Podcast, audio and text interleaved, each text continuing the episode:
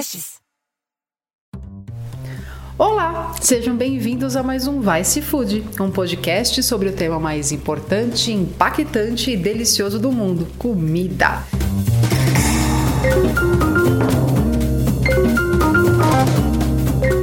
Este é o episódio de número 80 do Vice Food. Veja só, nem eu pensei que fosse ter tantos Vice Food.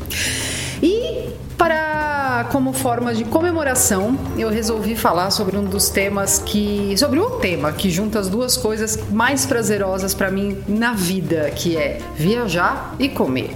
Então eu vou falar sobre turismo gastronômico. É uma coisa que é o desejo de muita gente, né? Fazer turismo gastronômico, que basicamente é viajar para comer. Mas ao longo dos anos eu fui aprendendo que tem uma grande diferença entre turismo gastronômico e turismo de restaurante. E o turismo gastronômico é infinitamente mais rico. Eu mesma tive é, uma, um caminho aí de evolução ao longo dos últimos 15 anos, né? Se eu pegar, por exemplo, as minhas férias de 12 anos atrás, em Nova York, o foco era completamente em turismo de restaurante. Era ir nos lugares mais legais, nos lugares mais badalados que tem o seu valor, mas hoje para mim se tornou algo muito incompleto e até meio supérfluo mesmo. Pode parecer louco eu falar que restaurante é supérfluo, mas nas minhas férias ou quando eu me disponho a empenhar tempo e dinheiro para conhecer a comida, a gastronomia, a culinária de um lugar, eu acho que só ir em restaurante é explorar uma camada muito superficial do que é a cultura gastronômica daquele destino. Por quê? Porque quando a gente fica só no restaurante, a gente faz a mesma coisa que faz aqui, né? No, no onde a gente vive que é ignorar a cadeia, que é não ir para o campo, não saber de onde vem aquele insumo, não saber todas as questões sociopolíticas, culturais, econômicas que estão por trás daqueles ingredientes. Então, quando você vai fazer turismo gastronômico de verdade, que é visitar também os produtores, que é ir para o campo também, tudo se torna muito mais rico. Você entende o cenário, até o cenário econômico, político mesmo, e a, as dificuldades do dia a dia daqueles produtores que fazem aquelas coisas maravilhosas que estão na nossa mesa, seja um pé de alface, seja um queijo. Sem isso, eu acho que fica muito superficial. A gente fica rodando só nessa nesse glamour dos salões dos restaurantes e perde algo que para mim é cada vez mais e mais e mais e mais essencial, que é a visão do todo da comida. Então, assim, eu tive a sorte de, nesses 45 anos de vida, conhecer mais de 30 países, tanto a trabalho quanto a passeio. Eu tive a sorte de ter pais que sempre fizeram muita questão que a gente conhecesse o máximo possível do Brasil. Meu pai, é, ele se recusava a fazer uma viagem internacional enquanto ele não conhecesse o máximo possível do Brasil. Então, dos meus 6 aos meus 13, 14 anos, todos os anos a gente viajava para algum destino tanto nas férias do final do ano quanto nas férias do meio do ano. Então, com 9 anos eu conheci a Amazônia, com 11 anos eu já conhecia todas as capitais do Nordeste. Foi uma infância muito rica e mesmo sendo viagens mais é, padrãozão, aquilo me surtiu assim, na verdade, incutiu em mim o desejo de conhecer os destinos pelo olhar de quem mora. E o olhar de quem mora, quando se fala de turismo gastronômico, não é só restaurante. O olhar de quem mora, de quem faz aquela terra, aquele destino, passa pelo campo também. Então, é, eu quando vou viajar, seja para qualquer coisa, seja trabalho ou férias, ah, o meu primeiro passo é meses antes fazer uma pesquisa extensa do que tem de mais interessante ali em insumo, né? Então, aquele destino é forte em quê? É forte em fazenda de fruta, aquele destino é forte em produção de queijo, aquele destino é forte em agroecologia. A partir desse momento, quando eu identifico ali quais são os pontos fortes do meu destino, eu vou atrás de lugares que aceitam visita. E eu vou te falar uma coisa: a grande, grande, grande maioria dos produtores orgânicos aceitam porque eles têm prazer em mostrar como é possível produzir comida bonita, farta e limpa com segurança, sem nenhum aditivo, sem agrotóxico. Então, O meu pré-preparo aí dessas viagens é sempre usando o Google a meu favor.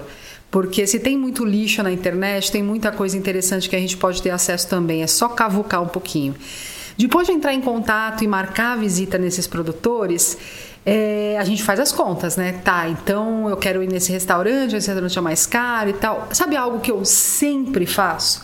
Se eu vou precisar alugar um carro para me deslocar, se eu vou ter um gasto maior para visitar esse, esse ou esses produtores, eu restaurante que é um pouco mais caro deixo para uma outra oportunidade, para ficar dentro do meu orçamento e eu troco tranquilamente um restaurantão por um produtor. Eu acho que o que a gente aprende visitando quem faz comida é inigualável, não tem nada que substitua isso. Então, ao longo desses anos, especialmente dos últimos 15 anos, eu fiz umas viagens muito interessantes como jornalista e outras muito interessantes como turista. E eu vou te falar, óbvio que como jornalista você tem acesso a lugares que não abririam, por exemplo. Quando eu fiz o roteiro da Salumeria Italiana, pela Emília Romanha. A gente visitou produção de mortadela, produção de presunto, de presunto cru, de presunto cozido. E tudo isso não é aberto ao público. Mas, por outro lado, existem vários desses lugares, essas, principalmente os mais artesanais, que têm pequenos tours guiados, que pode não ser tão profundo de visitar todos os bastidores, mas você vai aprender pacas, porque são informações que só quem produz faz, por exemplo. É, o tipo de tempero que vai quando você marina o pernil para fazer o presunto cozido. É, da onde vêm os porcos, né? Porque é tudo muito bonito também essa coisa da salumeria, mas os porcos vêm 99% de fazendas de confinamento, né? Então é, é, esse é um outro lado legal do turismo gastronômico também, é você tirar aqueles filtros de publicidade da frente e ver a vida como ela é. A vida como ela é, é 90% de toda a salumeria que existe no mundo, especialmente na Europa, é de porco confinado. E esses você não vai visitar nem eu, porque ninguém quer mostrar como é a vida escrota de um porco confinado. Uma outra viagem absolutamente maravilhosa que eu fiz foi para Andaluzia. Há uns anos atrás eu li o Terceiro Prato, né, o livro do Dan Barber, que é um livro que eu recomendo para absolutamente todo mundo, e ele falava de uma técnica é, criada há mais de 3 mil anos pelos fenícios de pesca sustentável de atum, que é feita até hoje na costa de Cádiz, na Espanha. E eu, cara, eu fiquei muito curiosa para conhecer aquilo, mas muito, muito curiosa. Eu falei, puta, sei lá quando isso vai acontecer. Coincidentemente, no ano seguinte, eu fui convidada pelo Turismo da Espanha para fazer é, um roteiro pela costa da, da Andaluzia e também especificamente na época da Almadraba. E foi muito surreal ver ao vivo aquilo que eu li ah, um ano antes.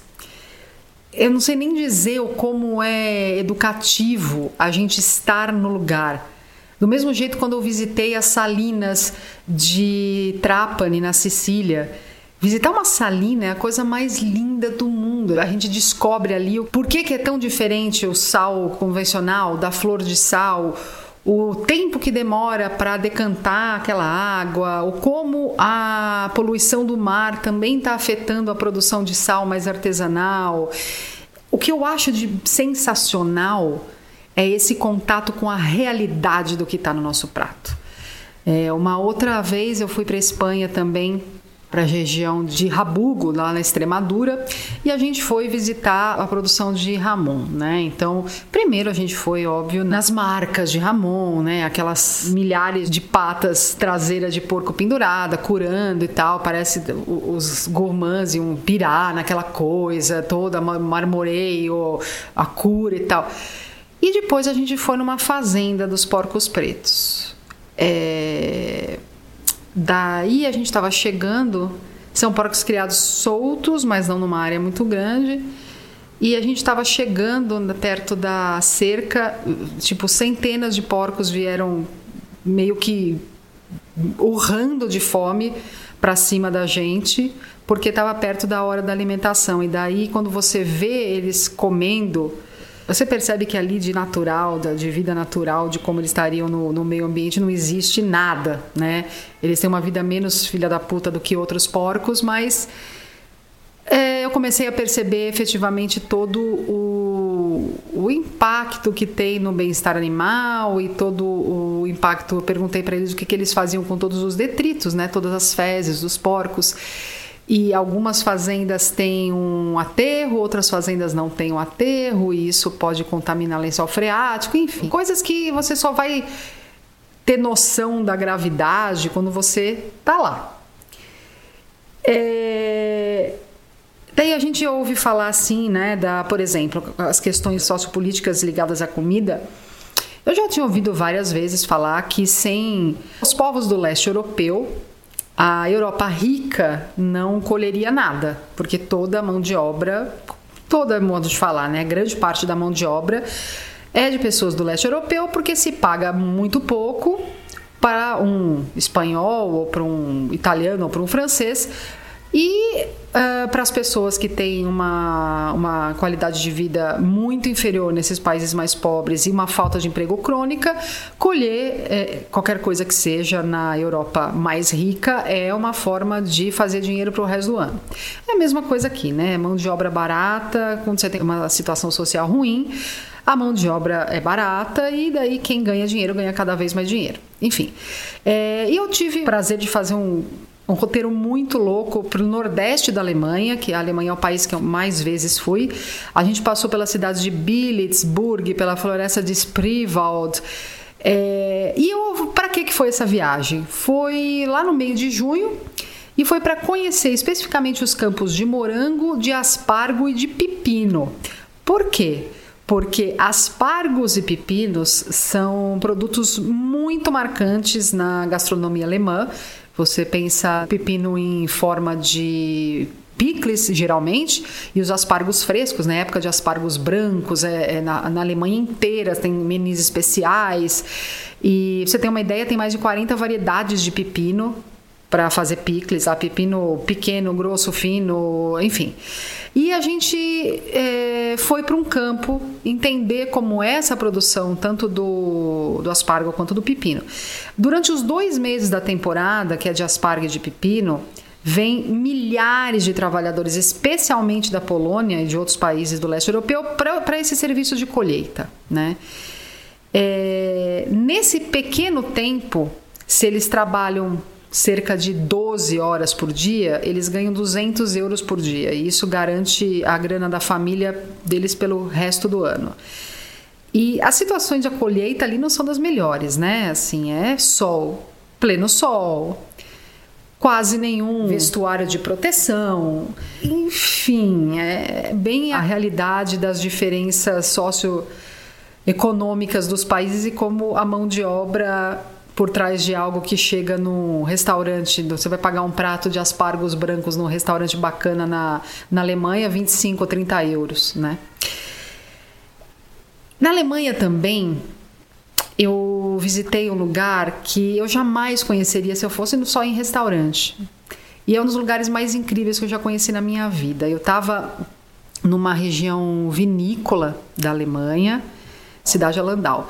E eu cheguei, a minha guia, que esse é um outro ponto muito importante que eu vou falar, a minha guia falou: a gente precisa ir nesse produtor de vinagre. Falei, caceta, meu vinagre. Daí cheguei e era um lugar absolutamente lindo, todo de pedra. E eu fui entrevistando, fui passeando e entrevistando o criador dessa marca de vinagre, que eu jamais vou conseguir pronunciar, porque, enfim, Weinsgut, Doctor, whatever, porque é, é em alemão. E ele faz é, vinagres que são para ser tomados como licores. É, as uvas que ele usa são todas late harvest, né, que são as uvas é, madu, bem maduras, que já tem uma concentração maior de açúcar. Ele faz um suco dessas uvas, ele mistura no fermento mãe de vinagre E ele coloca para descansar em barris de carvalho por 10 anos. 10 anos. Não existe vinagre dele com mais tempo nem menos tempo. Depois dessa hibernação aí desse vinagre, ele faz uma combinação única para cada, cada estilo em que ele põe ervas, frutas e temperos de todas as partes do mundo. Ele fica quatro meses por ano viajando cada ano para um canto do mundo, só coletando e compreendendo e juntando e levando para a Alemanha ervas, raízes, temperos e cascas. Cara, o resultado dessa bebida é assim, é algo entre um amaro, um licor ácido, é, é uma das coisas mais incríveis que eu já vi. E, e vendo aquela cave com aquelas centenas, aqueles centenas de barris, aquele cheiro de vinagre meio, meio já com um pouco de aroma de mel por causa da, da, da, madeira penetrando na bebida, foi uma coisa muito, muito impactante, assim, como a gente vê algo como um simples vinagre, como, putz, vinagre, meu, vinagre é o, vai de limpar azulejo a preparar salada, só que isso pode ser elevado a quase mesmo um status de arte, porque imagina 10 anos, uma puta uva orgânica, e como a gente às vezes não dá valor para algo porque a gente não conhece como este algo é feito. Foi o caso, por exemplo, da antes quando eu visitei fazendas de chocolate. Eu já fui algumas vezes, mas quando eu visitei, por exemplo, a fazenda do chocolate Zama no sul da Bahia, e eu andei por aquela floresta, porque é cabruca o cacau de lá, né? Cabrucas são árvores de cacau que nascem em meio à vegetação nativa. Então, é uma floresta de com cacau, né? Eu andando, andando naquilo, acompanhando as pessoas colhendo, abrindo os cacaus com facão, tirando a polpa, colocando no coxo de madeira, controlando a temperatura daquela, daquela massa, da fruta, para ela fermentar, mas não passar do ponto, na umidade certa, depois sair de lá, secar aquele cacau no sol, daí se chove tem que cobrir tudo, para de chover descobre tudo, daí você vai torrar, torrefação, qual, qual o ponto da torra dependendo do tamanho da amêndoa do cacau. Ah, é assim, é, é um processo tão lindo e ele pode ser muito simples mas ele para resultar num bom chocolate depende de muita pesquisa, depende de muito cuidado, depende de muita sabedoria. E, e, assim, a coisa mais incrível é o mel de cacau, que é o líquido que escorre do cacau quando ele é aberto. É, putz, é das melhores coisas da humanidade, assim. Eu acho que a ama, acho que até tem uma tem uma marca que chama Mais do Cacau na internet que vende congelado, acho que distribu é, é, entrega no Brasil inteiro. Se você nunca provou mel de cacau, prove. E é raro encontrar fora do campo, porque ou ele é congelado muito rápido para preservar todos os sabores, ou ele oxida e fica ruim. Então, quando você tá no campo e a hora que corta, escorre essa esse líquido, que é um, é um suco da fruta, mas não da polpa, né? É um suco que fica envolvendo a polpa e a, e a amêndoa do cacau. Para mim, isso é turismo gastronômico, sabe? Para mim, é essa riqueza de entender os processos, de estar tá perto de quem produz, de conversar com quem produz. Nada é mais rico do que isso, para mim. E guias, né? Eu ia falar dos guias. Guias, guias são caros? Depende. Por exemplo, é, se você está interessado efetivamente em fazer um turismo gastronômico, não só turismo de restaurante, tá aí a internet para te ajudar também nisso. Pesquise pessoas que fazem food tours, né? Que fazem tours gastronômicos pelos seus destinos porque isso muda absolutamente a sua experiência do lugar.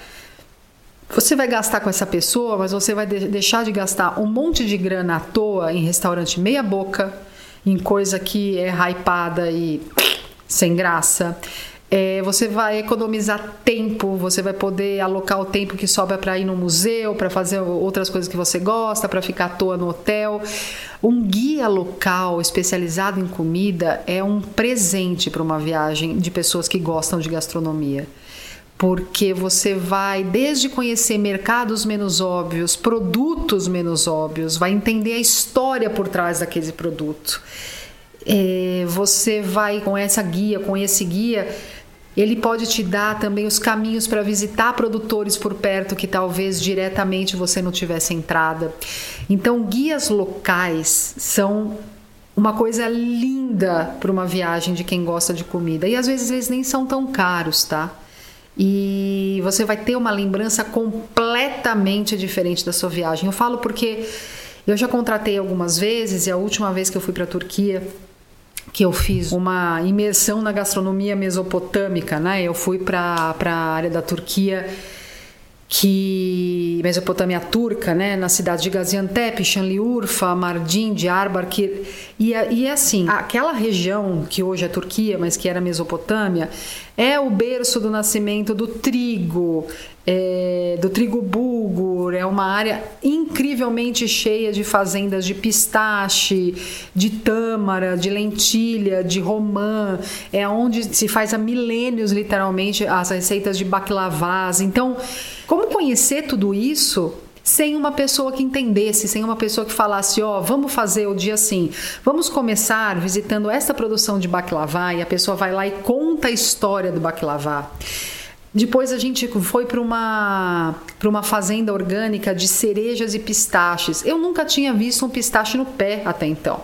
Eu nunca tinha visto 10 tipos diferentes de cereja. Cereja preta, amarela, rosa, roxa. Como é essa fazenda? Eles têm uma questão de sustentabilidade, então para não usar nenhum tipo de pesticida, eles usam umas placas é, com mel e não sei mais o que, que afasta um bicho, atrai outro que é defensor.